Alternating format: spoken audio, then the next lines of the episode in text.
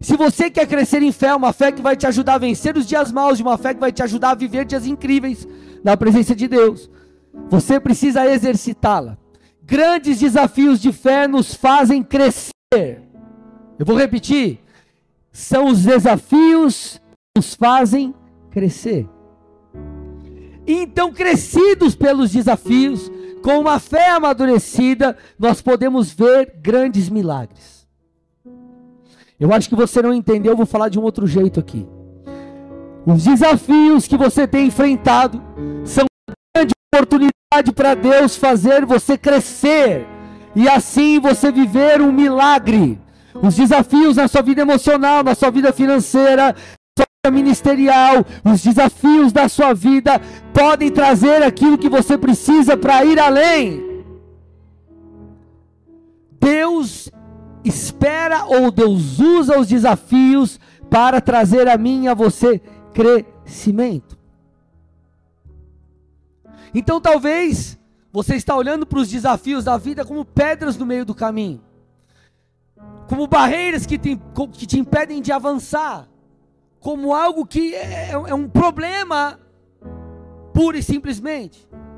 Agora, você já parou para pensar que, quem sabe Deus não está olhando para essas mesmas pedras e dizendo, filho, são com elas que eu vou te ajudar a formar a escada que vai te levar a esses lugares altos?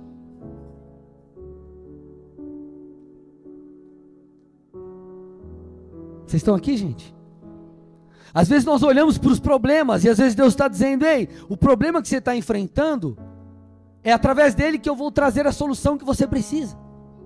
É esse problema que vai te fazer crescer. Então, entenda, eu estou fazendo a sua fé crescer para que você viva coisas maiores. Quando os judeus, obviamente, grupos que perseguiam Jesus, eles acharam que matando aquele homem que eles julgavam ser um blasfemador contra Yahvé, com a morte de Jesus, acreditavam que tinham acabado com esse foco de, de blasfêmia, com esse foco é, é, é, de, de pessoas que estavam seguindo um suposto novo mestre, um falso mestre. Aquilo que pareceu isso para os judeus e o que pareceu o fim de tudo para os discípulos de Jesus com a sua morte, na verdade foi um recomeço para a humanidade. Então, o que parecia uma morte se tornou vida, o que parecia algo ruim, na verdade, através disso, o Pai trouxe ressurreição. Então, a morte de Jesus é como essas pedras que, essas pedras que nós olhamos no caminho achamos que elas são uma barreira a sua ressurreição, na verdade, é a escada formada de pedras que vão nos levar além. Então, tudo tem a ver com uma perspectiva. Tudo tem a ver com termos, por isso que a Bíblia diz: você precisa ter a mente de Cristo. Por isso que a Bíblia fala sobre renovar a mente.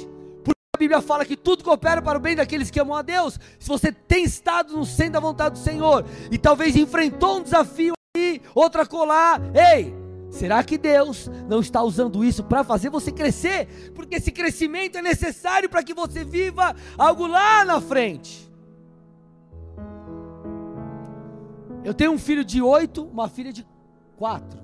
Quatro, né? Quem é pai sabe o que eu estou falando. Né? Quantos, quantos, anos tem? Ah, tá com, ah, tem 12, na verdade tem 25 já. O filho nem sabe mais quanto tem. E meu filho, para ele, vamos imaginar que fosse um pouco tivesse 15. Vamos imaginar que ele soubesse dirigir. Mas, mas algo hipotético aqui. Não é por causa disso que ele pode ter um carro.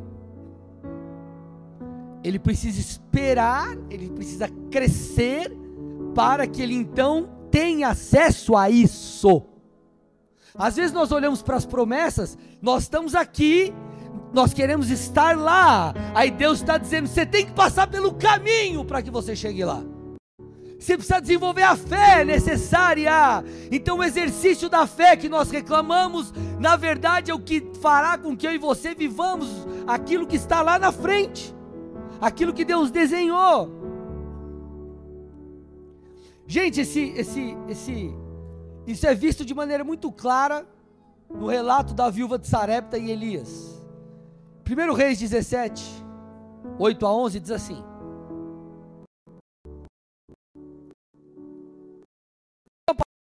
Elias dizendo: Levante-se e vá a Sarepta, que pertence a Sidom, e fique por lá. Olha o que diz agora. Ali eu ordenei a uma viúva que dê comida para você. Então ele se levantou e foi para Sarepta.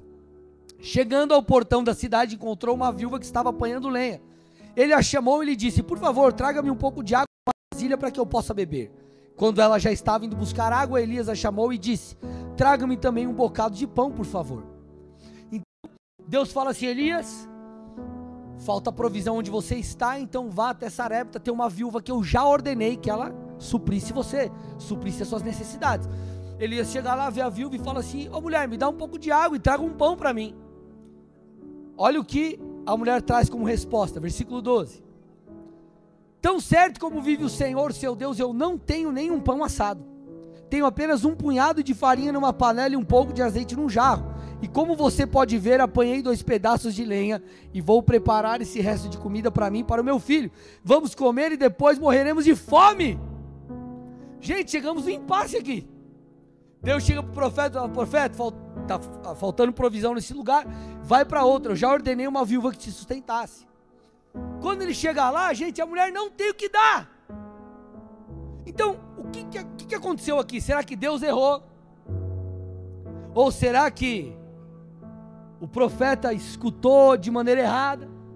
Será que houve um problema na comunicação entre o Senhor e Elias? Obviamente que não. Deus não errou. O profeta não entendeu errado. O fator era: Deus queria produzir um milagre na vida daquela viúva. Escute, Deus queria trazer provisão para aquela que não tinha nada. E foi assim que Deus fez. O texto continua. Elias então disse à mulher: Não tenha medo, vai e faça o que eu disse. Mas primeiro, faça um pãozinho, ou faça o que você disse. Mas primeiro, faça um pãozinho com o que você tem e traga para mim. Depois prepare o resto para você e para o seu filho. Assim diz o Senhor Deus de Israel: a farinha não vai acabar e o azeite não vai faltar até o dia que o Senhor fizer chover sobre essa terra. Então o profeta entendeu o comando de Deus. Não houve erro na comunicação, não houve falha na comunicação.